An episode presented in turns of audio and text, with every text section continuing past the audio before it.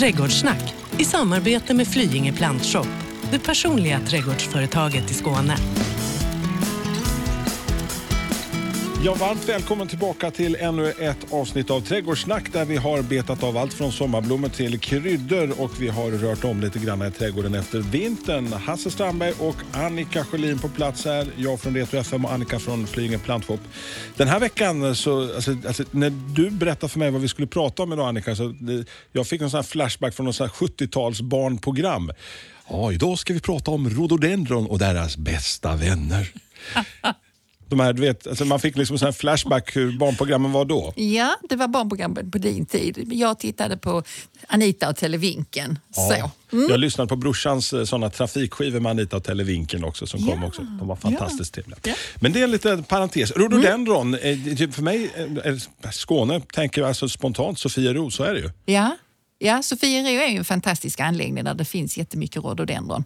Eh, ligger utanför, eh, bortanför Helsingborg. Mm. Eh, och din erfarenhet av rhododendron, din relation till rhododendron allra först? Ja, alltså det är en, för mig är det en fantastisk växt. Alltså det är där att jag säger att den har extra allt. Då tänker jag mycket på att den finns där hela året och den typen av växter som finns eh, så att jag kan se dem hela året, de gillar jag väldigt mycket. All inclusive. Ja, alltså, för det är ju de som bygger stommar i trädgården. De man ser hela tiden. Och sen allt det här andra eh, som man då kan plussa på för att ännu mer få ut max utav en trädgård. Det mm. Så rhododendron är en, en jättebra växt, men den har lite speciella krav. Jag kan bara känna att när jag kommer just där och gör den lilla sommarturen ut till Sofiero för att spana in rhododendron så känner man att jösses vad stor de Det här måste vara skitsvårt. Alltså, bara första frågan för mig som är fullständig trädgårdsinvalid. Är det svårt med, med att, att, att ta tag i en rhododendron från första början? Nej, det, det är det inte. Men, men som med mycket annat i trädgården, har man en trädgård med förutsättningarna för en specifik växt så är det ju lätt. Om man inte har det så blir det ju lite svårare kan man säga. Och rhododendron har speciella krav eller? Ja, det har de. Eh, om man börjar med eh, jorden så vill de ju ha en sur jord och då menar jag inte en, en alltså, sumpesur våt jord utan jag menar en sur jord pH-mässigt. Alltså de vill ha ett lägre pH än många andra växter. Så någonstans mellan 4,5 till 5,5. Hur tar man reda på sånt Annika? Alltså man kan ju, enklast är egentligen att titta sig omkring. Vad finns det i mitt område? Finns där flera trädgårdar med fantastiskt vackra rhododendron och så, då är det ju rätt så sannolikt att man bor någonstans där det går bra att odla rhododendron. Men om man går omkring till exempel eh, i Malmöområdet som heter Limhamn Mm. så är där inte så fantastiskt mycket stora fina rhododendron för där är mer... Där är eh, kalk ju. Ja, så det, där är en annan typ av jord. Mm. Så att, eh, många ställen kan man odla rhododendron på men där är en hel del där det blir svårare. Och Sen gillar ju rhododendron också att, att det är vindskyddat. De står ju där med sina blad på vintern. Nu är det ju tack och lov eh, sommar nu eh, och där, den här vintern kan vara lite besvärligt för dem eh, om det är barfrost och så. Så gärna typ woodlandmiljöer med lite träd som skyddar dem Som skular lite grann så, ja. Ja. Och sen att det är vindskyddat.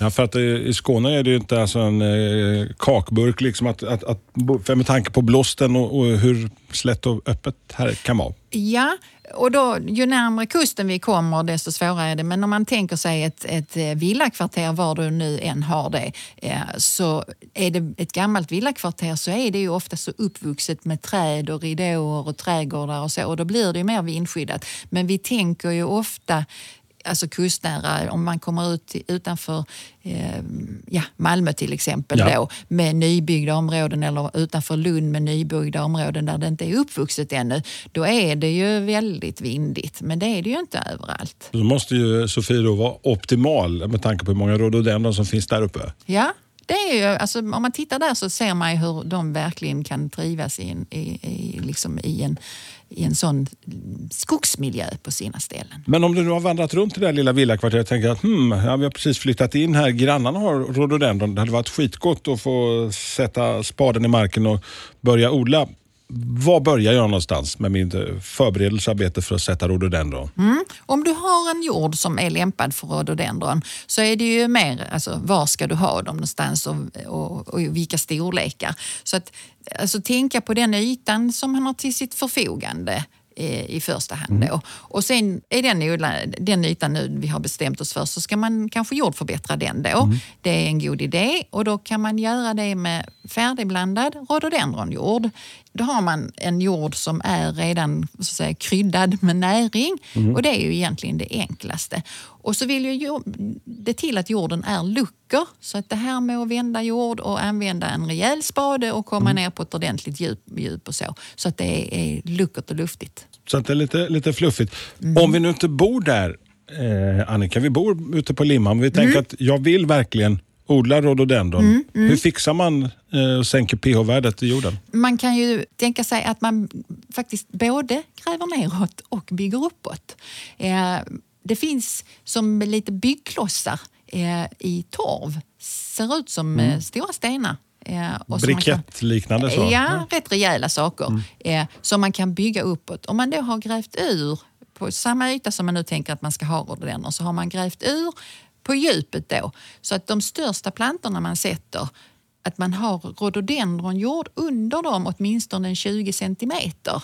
Och sen behöver man kanske inte, om man nu köper en stor planta, behöver man kanske inte gräva till Kina om man också bygger uppåt. Förstår du vad jag menar? Ja, då? absolut. Ja. Så man ändå vallar upp den lite grann. Just det. Och då har man de här torvblocken liksom mm. i kanten. Så då ligger den här sektionen i trädgården högre än det andra. Och så kan man fortsätta och jordförbättra det och så. Du säger rhododendronjord, då menar du alltså jord som man kan köpa på den lokala plantskolan med eh, lite lägre pH-värde? Ja, och då finns det ju torv som är grovriven. Mm. Den typen av torv. Då är den många gånger ogödslad.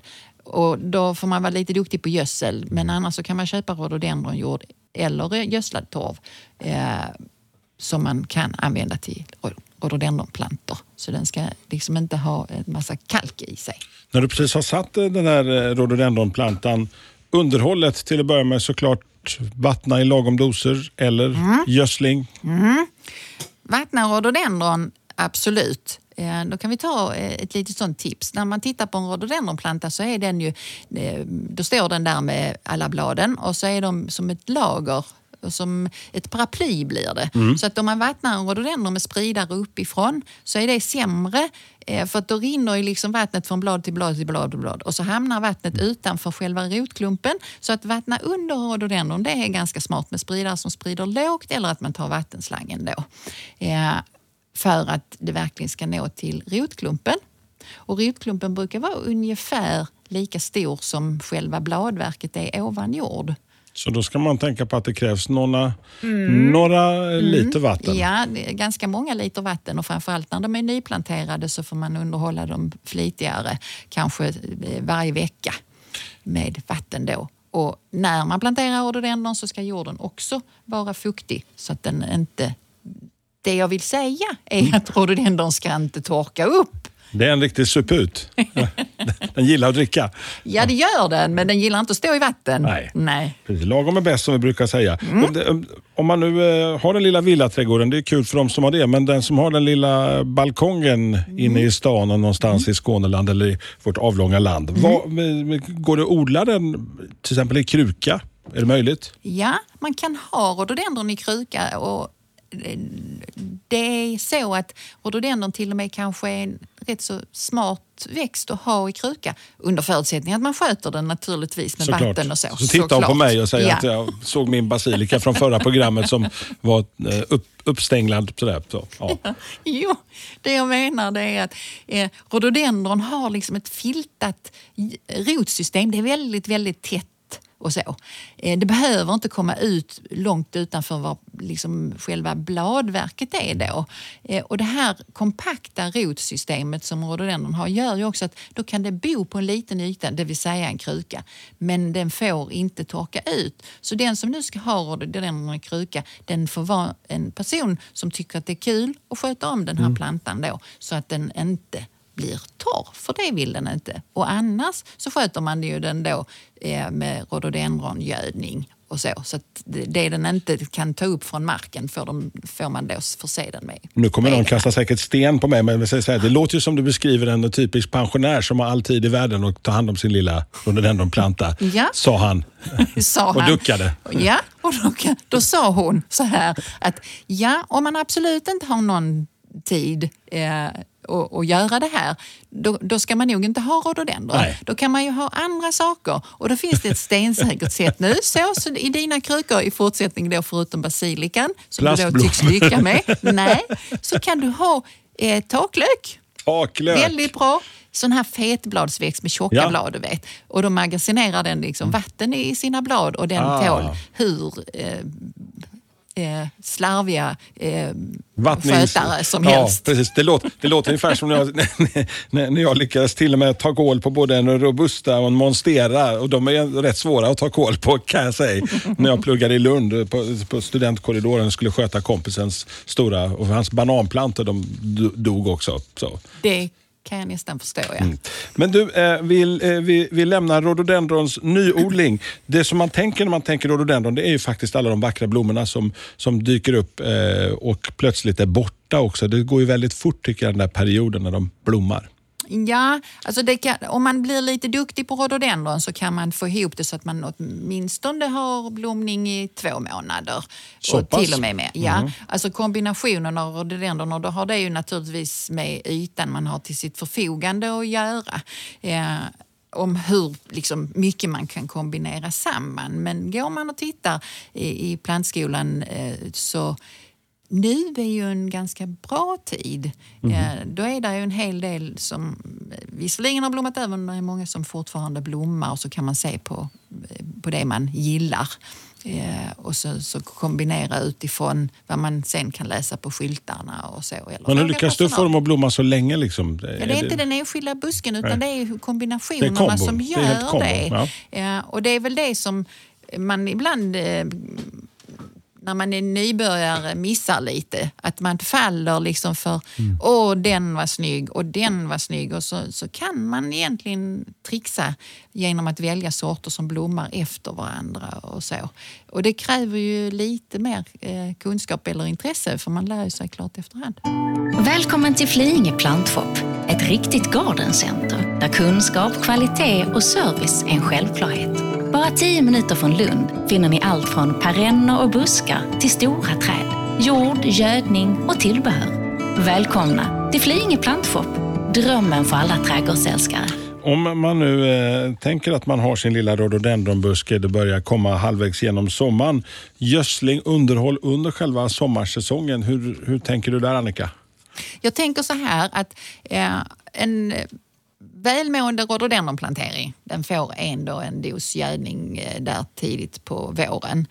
Eh, om man har rhododendron som man tycker att de växer inte på så bra att man misstänker att det beror på att det är för lite näring i jorden så är det en omgång till. Men före midsommar, inte senare än så, Nej. ska man gödsla.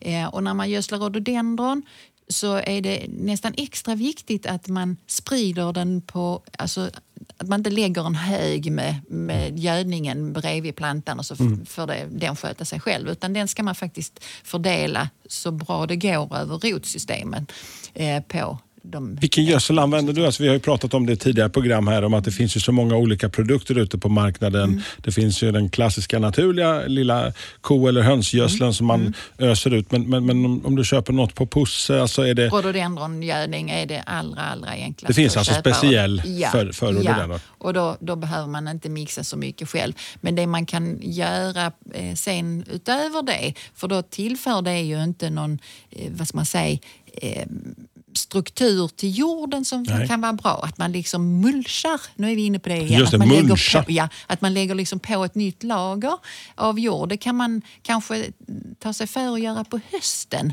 Att man eh, lägger på någon typ av barkmull. Okej. Och då är det inte så mycket, det det är där i princip ingen gödsel i den, men den skyddar det här yttersta översta jordlagret, eh, eller rotlagret på rhododendron. Det ligger Ah, så, ganska det är därför, ytligt. så det är därför Så man, lägger, liksom- man ser att folk lägger bark... Ja, Alltså. ja, alltså det är smart för då, då får man ett litet extra skydd. För här nere har vi ju ofta barfrost. Hade vi nu fått kanonmycket snö så, så hade snön liksom skyddat lite. Men hos oss fryser det ju liksom i det lagret där, där faktiskt eh, rhododendron har sina mm, Kan de stryka med över en eh, tuff vinter om man inte har, har, har lagt ut den där lilla barkmyllan eller om du får den här markfrosten?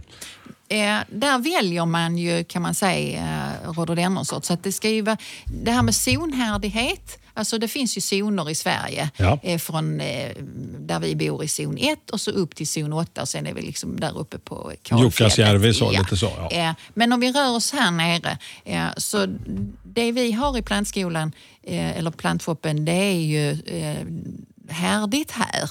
Så att tittar man på skylten och det står från ett och så kanske upp till fyra eller Mm. någonting annat så är det ju helt, eh, liksom, då är det okej. Eh, men man kan ändå behöva skydda de plantornas Mm. rotsystem eh, över vintern eftersom vi då inte har något snötäcke. Hur är det med sjukdomar på rhododendron? Det finns något speciellt sådär, så vi har ju pratat i förra programmet om lite bladlöss som massakrerade min basilika. Så vad, är, vad är det vanligaste man kan stöta på när det gäller rhododendron? Om det är något sånt där som... De är faktiskt en förhållandevis frisk eh, växt, eh, alltså ett släkte som är friskt.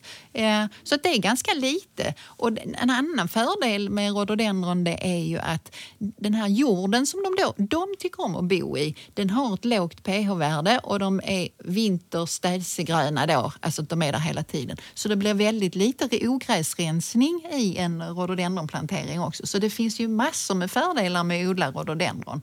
När vi började det här programmet så eh, slog du an tonen Rhododendron och deras bästa vänner som jag sa lät lite grann som ett barnprogram från 70-talet. Och så kom vi in på Anita Televinken. Bästa vännerna, vad är det för någonting till, eh, till en rhododendronbuske, Annika? Man kan plussa på med till exempel doft. Det finns eh, lövfällande rhododendron eh, som do, har doftande blommor. Då liksom plockar man in det.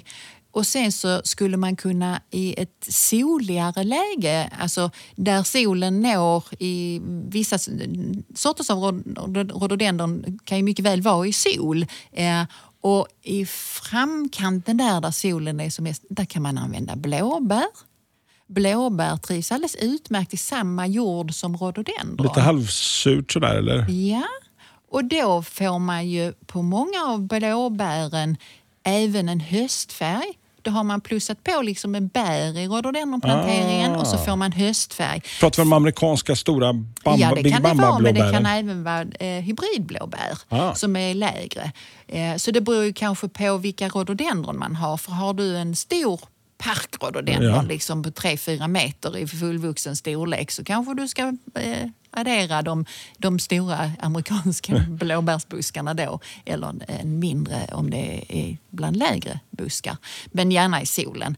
Eh, och, och det är så jag tänker kring växter att då har jag redan basen här för då har jag bladen på rhododendron och sen kan rhododendron sinsemellan ha väldigt olika bladformer och då liksom blir det snyggt. Och sen så plussar man på med det man saknar. Då får vi in doft med någon rhododendron och så får vi in färg på hösten med blåbären. Och sen så får vi en ännu tidigare blomning om vi plussar på med eh, vårljung till exempel. Jaha då. Och då blir det en effekt mot rhododendronbladen och sen kan man plussa på med, på hösten med ytterligare blomning via höstljung som också vill vara i samma jord. Så det jag har valt nu det är ju en kombination av växter som vill bo på samma, i samma miljö, samma jord. Så att det det är lite så man, man, man kombinerar och hittar och det är de som är, du tänker är bästa vännerna till, Ja. till din rhododendron. Ja, för då lyfter de varandra. Rhododendron blir vackrare för att de får kontraster i andra växter och sen så plussar man på med det som många tänker på först. Hur ser blomman ut? Men den är ju där så kort tid så om man får till det där andra så blir blomningen en fantastisk bonus i detta extra allt. Vi pratade också i ett tidigare program om det där med att klippa häcken och fixa och dona med den. En växt som eh, många säkert har en relation till det är ju buxbommen, tänker jag lite granna. när ska jag klippa min buxbom? Eh, vet du, det är många som har hört av sig och frågat kring. Hur ska jag tänka där? Mm. Alltså, vi börjar närma oss. Jag lärde mig en gång att det var bra att klippa buxbom på midsommarafton. Och det var väl för att den som sa det till mig visste att jag ibland är lite glömsk. Men det var en bra dag att komma ihåg. Alltså, gå inte på buxbommen för tidigt. Alla ni som har buxbomsklot eller alltså, häckar eller vad det nu än är för någonting kan vänta lite längre fram på säsongen eh, med det. Man har så mycket annat man kan gö- göra först. Precis. För om man klipper buxbommen väldigt tidigt så ibland så skjuter den nya skott och sen så kommer den här nattfrosten och då så eh, blir de lite du vet skira gröna skotten som har kommit som när det var varmt nu i, eh, vad var det, i april? Mm, ja, just det. eller Fick då. en liten sån värmebölja, period så, när det ja. var varmt. Ja. Eh, Så kanske det kommer igång eh, ett år och då får man skador på dem. Så att man kan med fördel vänta med buxbommen till midsommarafton. Okej.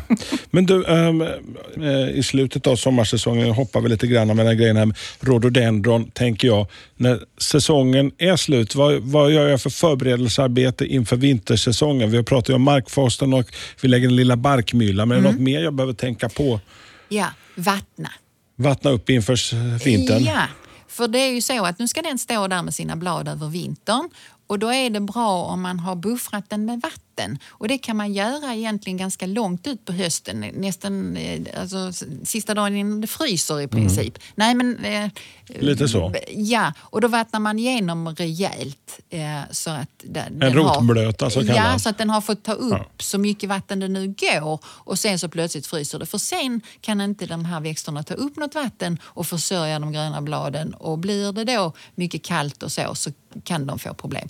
Eh, och då har man förebyggt det lite genom att vattna upp dem. Och när man då kommer till våren igen, för det måste jag ju säga, att så fort våren kommer så är det samma visa. Att man vattnar tidigt på de här vinterställselgröna växterna. Det, det är inte bara rhododendron utan sådana här storbladiga lagerhägg. Vet du vad det är för något? Ja, just det. Ja, stora, bla, stora gröna blad sitter kvar över vintern. Det är jättebra att vattna dem också sent på säsongen och tidigt på våren.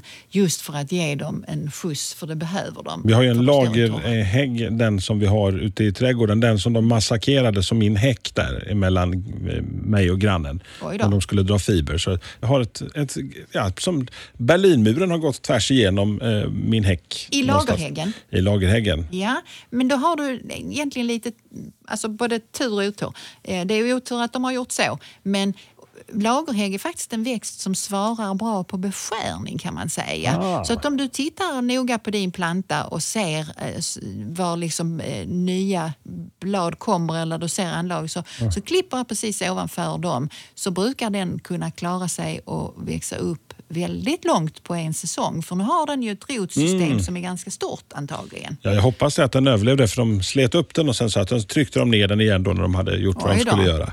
Oj då. Ja. Ja, jag blir lite vred i själen så. Veckans fråga i Trädgårdssnack. Det är inte bara jag som ska fråga utan det är också du som lyssnar som ska fråga. Eh, En fråga som har kommit in via vår Facebook-sida. Eh, Karl-Ivar i Söndrum skriver, jag har svart gräs i skuggan. Vad kan det vara? Ja, Kan Alltså- du reda ut vad han menar? ja. Eh, Eller gissa på? om det ser ut som ett gräs och det är svart så tror jag inte att det är ett gräs utan då tror jag att det är någonting som heter svart ormskägg. Han kan kolla på en bild på ett Googla svart på den, ja. Ja, ormskägg. Eh, för då är det en släkt med liljekonvalj. Oh oh. Oh -oh. Och det kan man ibland se på, när den blommar så är blomningen lite snarlikt och sen så kommer de här frökapslarna som också ser lite liljekonvaljslika ut. Så ja, det är min bästa gissning i alla fall. Ja. Annars kan man skicka en bild och så Precis. tittar vi på den. Då går vi in där på re, re, då går du in via vår Facebook-sida och där kan du ställa din lilla fråga. Där finns också lite bilder från våra program och eh, länkar till eh, de avsnitt som vi har haft. Ja, nu har vi betat av en hel massa grejer och det finns ju hur mycket som helst kvar. Perenner vet jag du är lite sugen på att ta tag i till nästa vecka. Ja, det, det, det, alltså det gillar jag, måla med perenner. Ja. Mm, det, Då, då, då tar vi fasta på det. det gör vi. kon, konstnärliga nästa vecka. det vet jag inte. Trädgårdssnack i samarbete med Flyinge Plantshop, det personliga trädgårdsföretaget i Skåne.